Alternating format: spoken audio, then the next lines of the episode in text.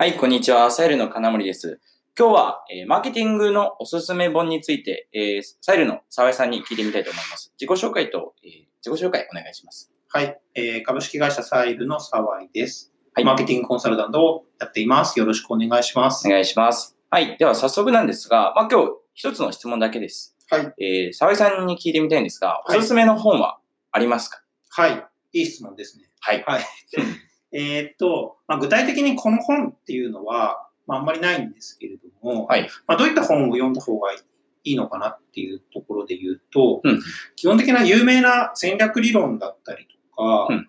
まあ、有名な、えーせ戦略論とか、うん。経営理論とか、うん。まあ、そういった本は読んだ方がいいかなと思ってます。まあ、有名なところで言うと、うん。ポーターの競争戦略の本だったりとか、あとはブルーオーシャンとか、えーキャズムとか、うん。まあ、ああいう有名なところは一通り押さえた押さえておいた方がいいかなと思います。で、はい理由は、うんまあ、そういうのを知っておくと、基本的なそのフレームワークとして落とし込まれているので、うんまあ、自分が何か考えるときに、そのフレームワークに一旦当てはめて考えてみると、割と思考が整理されたりするんで、うん。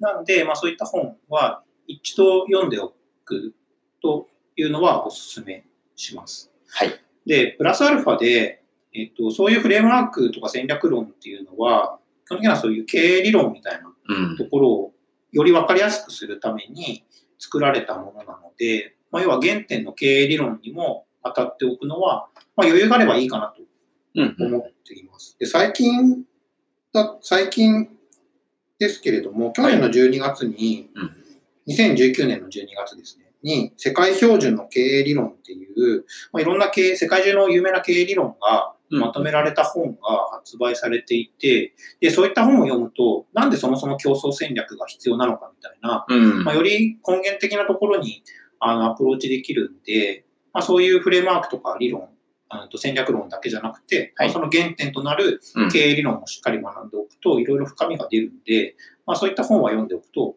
あの、面白いし、ためになるかなと思います。はい、わかりました。これは、まあ、あれですよね。前提として、マーケティング担当におすすめの本っていう。そうですね。はい。はい、ありがとうございます。じゃあ、今今回は、えーおすすめ本について聞いてみました。はい、以上です。ありがとうございました。ありがとうございます。